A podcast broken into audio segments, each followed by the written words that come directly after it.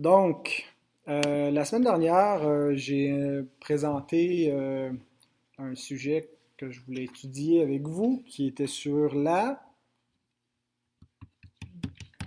La loi.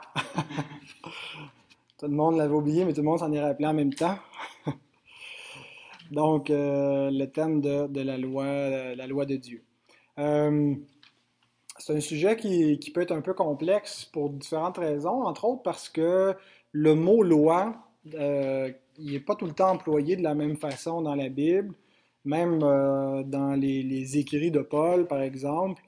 Euh, parfois, il va utiliser le mot loi pour se référer au livre de la loi, la, Torah, ou même désigner l'Ancien Testament sous ce, vocable-là. Parfois, il désigne plus particulièrement l'alliance mosaïque l'ancienne alliance, comme la loi. D'autres fois, il va parler de la loi morale qui est toujours en vigueur alors que l'alliance mosaïque, elle, est tombée. D'autres fois, il va parler de la loi comme un principe, la loi du péché, la loi de l'esprit. Donc, euh, euh, ces différents usages font que on ne peut pas euh, juste prendre une seule définition là, du mot loi, puis chaque fois qu'on le voit, penser que c'est exactement la même définition qui s'applique dans tous les contextes. Euh, mais la loi dont je veux parler et la définition que je vous ai lue la semaine dernière et que je vous propose d'étudier, euh, en fait, c'est euh, de la loi morale de Dieu qu'on va, va parler. Donc, c'est dans ce sens-là que j'utilise le, mot loi. Alors, je vais vous relire, je ne la lirai pas en entier, mais on va la prendre section par section, la, définition, que j'ai composé pour euh, expliquer ce qu'est la loi morale de Dieu. Donc, la loi de Dieu est éternelle, spirituelle et admirablement bonne. Elle reflète la perfection de Dieu. Alors, parfois dans nos milieux, on a une conception euh, plutôt négative de la loi. La loi euh, est venue comme quelque chose de temporaire, donc qui n'était pas éternel, qui est entré en cours de route dans l'histoire. Dieu a arbitrairement fixé une loi et euh, il a demandé aux hommes de la garder. Euh, la loi était là pour condamner, pour que finalement un autre vienne l'accomplir à notre place. Et maintenant qu'il l'a accompli, on n'a plus besoin de, la loi.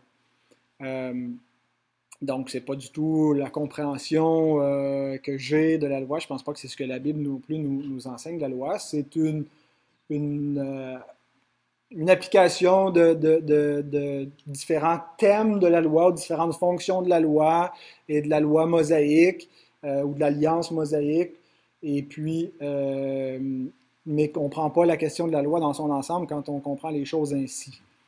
Donc, quelques, quelques versets pour soutenir euh, les, euh, les différents euh, attributs ou adjectifs là, que j'ai donnés pour définir la loi, en disant qu'elle est éternelle, spirituelle, admirablement bonne et qu'elle reflète les perfections de Dieu, la perfection de Dieu.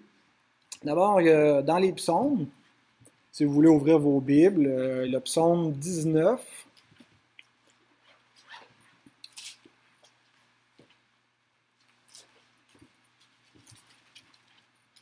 on a les versets 8 à 12 qui nous parlent de la loi. Je vais vous les lire dans la version euh, Louis II, étant donné que j'enregistre là, pour avoir une meilleure qualité audio, je vais lire les textes bibliques.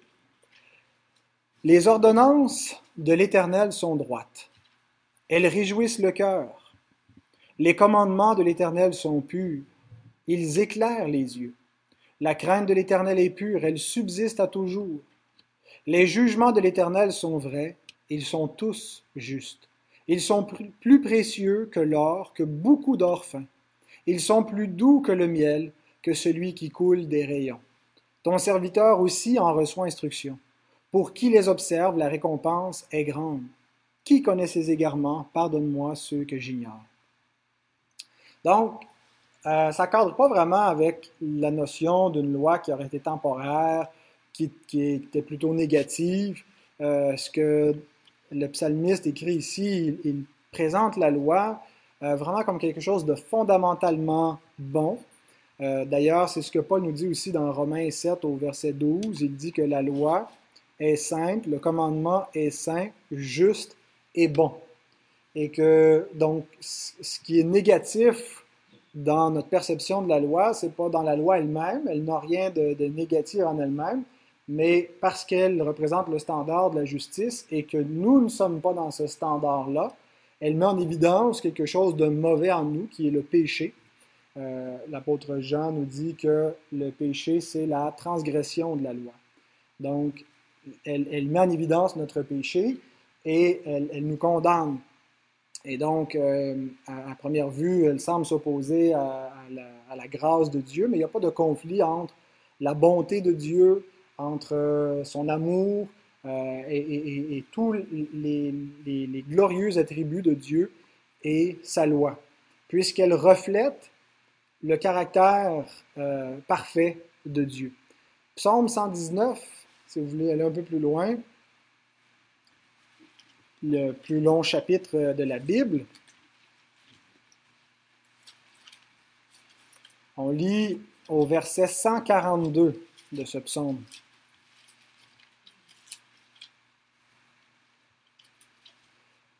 Ta justice est une justice éternelle, et ta loi est la vérité.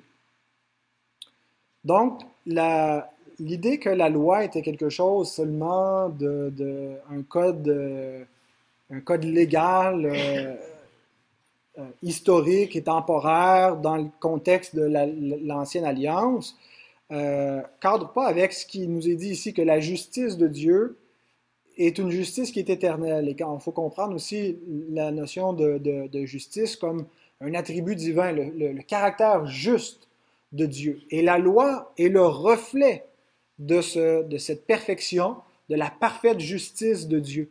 Et ce n'est pas quelque chose euh, qui, euh, euh, qui, qui, qui, est, limité aux alliances historiques, mais c'est quelque chose qui au-delà du temps, euh, qui était au-dessus de la création, qui est éternel.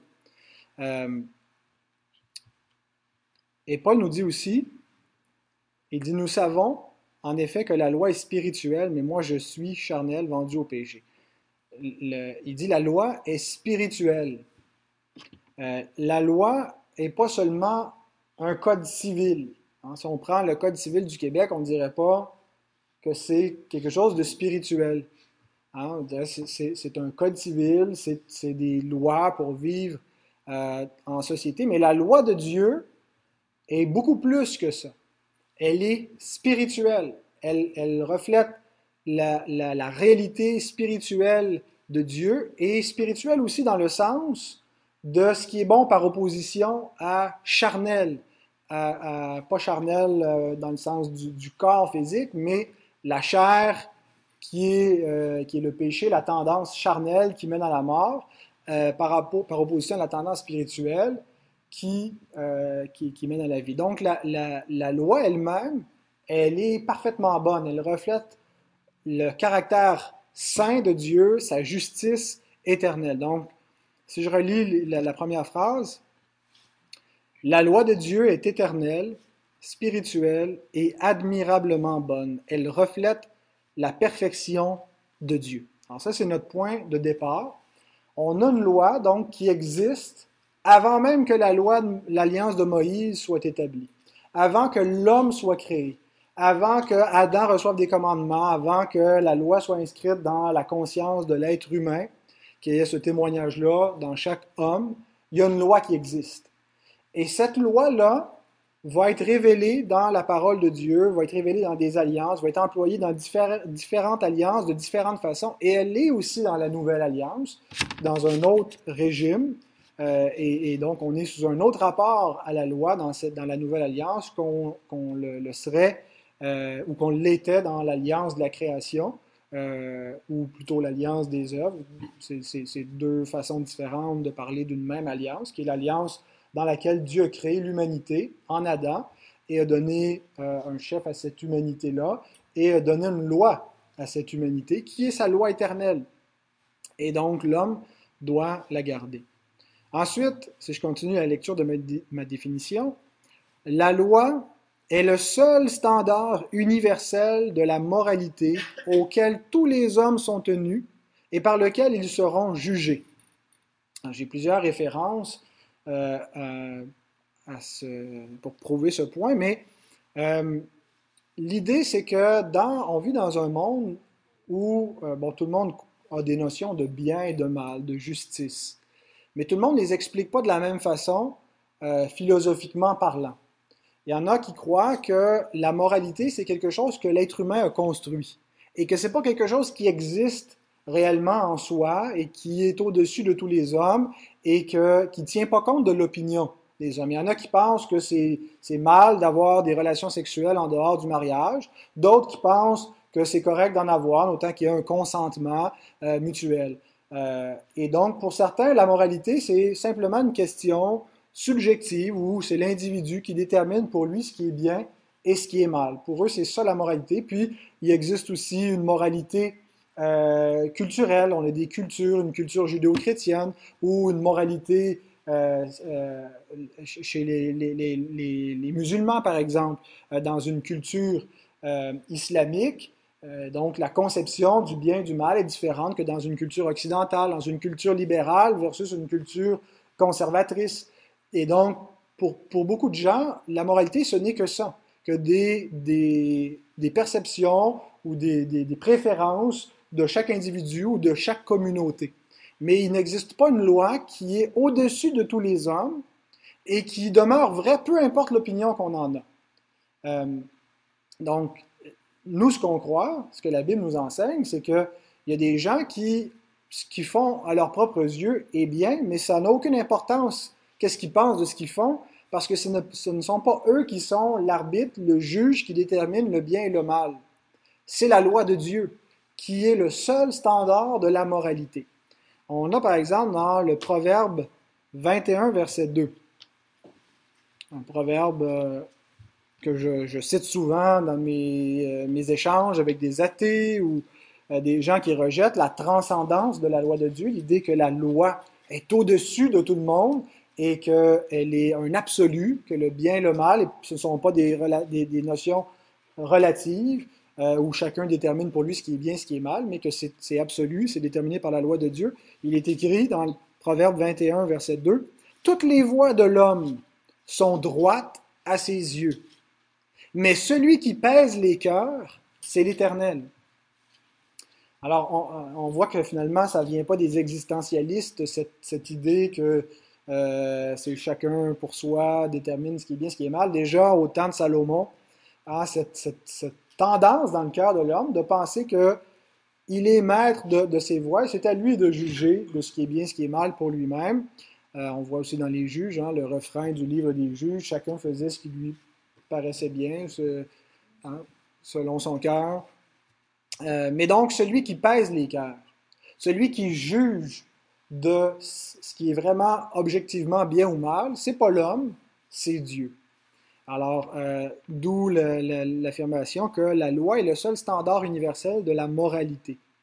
Euh, ensuite, si on vient un peu en arrière, dans euh, la Genèse, Genèse 18, c'est le contexte où l'Éternel annonce à Abraham qu'il s'en va visiter Sodome et Gomorre parce que euh, la, réputation de ces, villes est montée jusqu'à l'Éternel et qu'il vient donc visiter pour y apporter un jugement. Et donc Abraham intercède en disant, mais si tu trouves 50 euh, justes, vas-tu faire périr les justes avec les méchants? Et là, c'est là qu'on lit au verset 25, Genèse 18, 25, faire mourir le juste avec le méchant, en sorte qu'il en soit du juste comme du méchant. Loin de toi cette manière d'agir, loin de toi, celui qui juge toute la terre n'exercera-t-il pas la justice? Donc, l'idée, c'est pas simplement qu'il y a un standard absolu, mais c'est que les hommes sont tenus d'obéir à ce standard. Euh, qu'ils le savent ou qu'ils ne le savent pas, qu'ils l'acceptent ou qu'ils ne l'acceptent pas, ça peut ne pas faire leur affaire. Dieu est le juge, il est le législateur en chef, il est le, seul législateur, le seul euh, euh, roi qui a déterminé la loi de sa création, et non seulement euh, il l'a déterminé, mais c'est lui aussi qui la met en force, qui va l'appliquer, qui va juger les hommes par cette loi. Euh, on lit aussi dans euh, Psaume 96, au verset 13, donc un rappel que Dieu va juger devant l'Éternel, car il vient pour juger la terre, il jugera le monde avec justice et les peuples selon sa fidélité. Psaume 96, 13. Si Dieu n'exerce pas la justice, si Dieu laisse l'injustice demeurer impunie, Dieu commet lui-même une injustice. Et Dieu ne peut pas euh, ne pas lui-même se conformer aux standards de sa propre justice. Euh, on, va voir un peu plus loin que euh, la loi elle-même, c'est pas elle qui, elle, elle, est juste, elle fait juste dire de quel côté une action, une pensée, une parole se situe par rapport à ce que Dieu demande. Hein, la loi euh, exige des choses et interdit d'autres choses. Le péché, c'est ne pas faire ce que Dieu demande et faire ce que Dieu interdit. Et donc, la loi elle-même fait juste déterminer si ce qu'on fait est conforme à ce que Dieu demande ou à ce que Dieu interdit. Et euh, c'est l'alliance dans laquelle Dieu place sa loi qui va déterminer qu'est-ce qui arrive à l'homme quand il fait ce que la loi demande, puis qu'est-ce qui lui arrive quand il fait ce que la loi interdit. C'est l'alliance qui amène les sanctions ou les récompenses. La loi, elle est juste l'arbitre. Euh, mais donc, Dieu lui-même s'est engagé à appliquer euh, la justice de sa loi dans, une alliance. Euh, on l'a vu dans l'étude qu'on a faite sur la théologie des alliances. Euh, la, première alliance où il donne sa loi aux hommes et il dit que si sa loi est transgressée, c'est la mort. Le salaire du péché, c'est la mort. C'est la conséquence. Alors, si Dieu n'applique pas sa justice, il commet lui-même une injustice. Hein, si un juge a devant lui des criminels, un criminel euh, et qu'il il a, il euh, des preuves de sa culpabilité, qui ne le condamne pas, il commet euh, un outrage à la justice, il commet une infraction criminelle. Il est tenu, c'est pas un caprice, le, juge n'a pas la, liberté de dire je le condamne si ça me tente ou je le condamne pas. il, est tenu d'appliquer le code, la loi.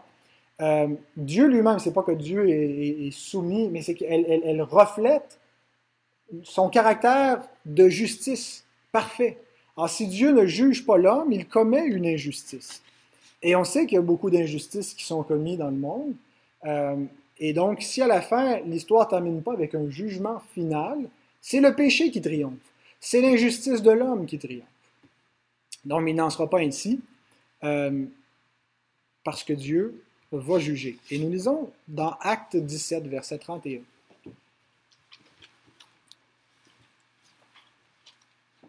Il y a un appel à la repentance qui est fait aux hommes qui entendent le discours de l'apôtre dans ce contexte d'acte 17, et il ajoute, parce qu'il a fixé un jour où il jugera le monde selon la justice.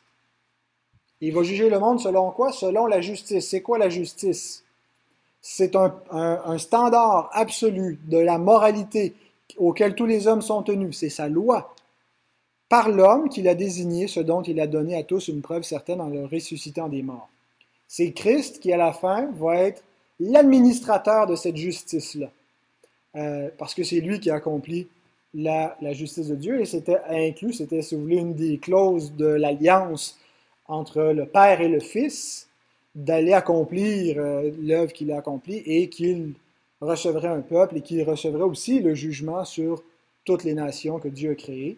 Euh, qu'il remplacerait Adam finalement dans son rôle de euh, gardien de, la création de Dieu et que hein, le psaume 8, euh, où on lit que Dieu a placé toutes les œuvres, toutes les œuvres de ses mains, la lune et les étoiles, sous la gouverne de l'homme. C'était vrai initialement avec Adam et Adam a, chuté, mais cette, cette, cette, cette réalité-là est récupérée par, par le Christ et donc, il devient le dernier Adam auquel toute la création est soumise et qui va administrer la justice. Et donc, ça fait partie de notre évangile euh, que, le, que, le, Seigneur Jésus va appliquer la justice. On présente souvent l'Évangile simplement comme l'élément, la bonne nouvelle, le salut, en oubliant que l'Évangile, c'est Christ est Seigneur. Et qu'est-ce que ça veut dire? Ça veut dire que c'est lui qui est le juge de la création et on appelle tous les hommes, repentez-vous. Parce que le Seigneur, Dieu a donné un, Seigneur à cette création. Et il a dit qu'on devait tous s'incliner devant lui, c'est lui le roi, embrasser le Fils de peur que sa colère n'éclate hein, et, et, ne vous condamne. Et donc, notre évangile inclut que Jésus est le roi et c'est lui qui va euh, euh, appliquer la justice à la création de Dieu, qui va juger toutes les œuvres euh, des hommes à la fin et qui va garder dans son royaume seulement les justes, ceux qui auront reçu par la foi la justice de leur roi. Donc ceux qui le rejettent seront condamnés. Romains 3, 19 nous dit aussi, Nous savons que tout ce que dit la loi, elle le dit à ceux qui sont sous la loi, afin que toute bouche soit fermée et que tout le monde soit reconnu coupable devant Dieu. Qui est sous la loi?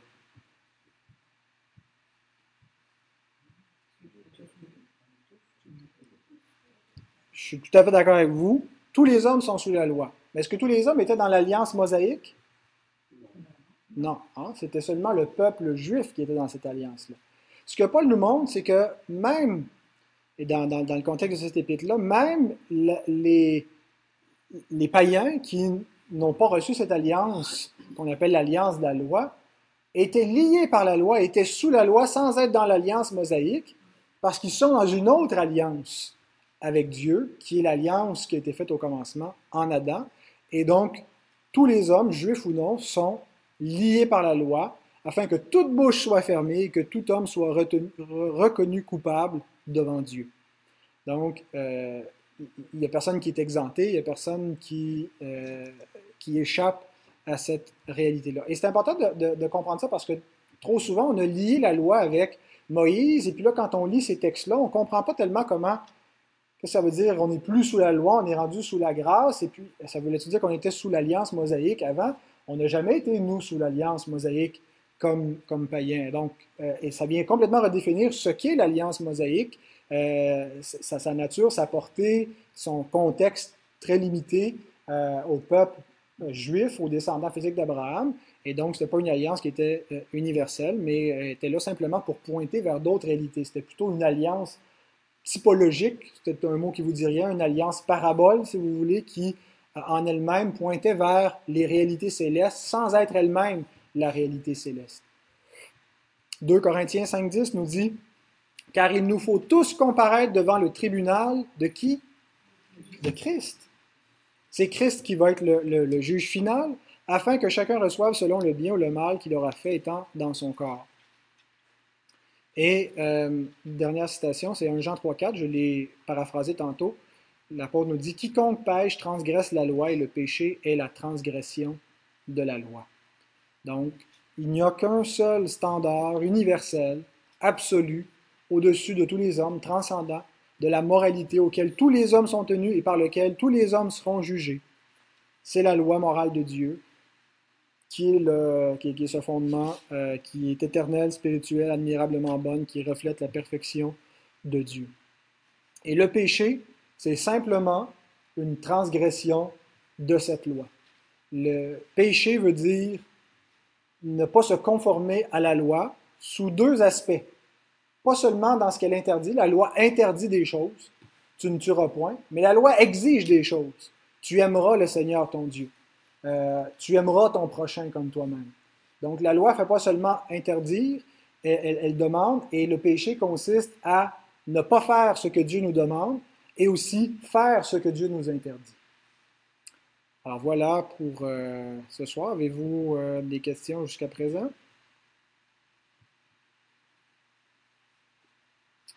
Parfait.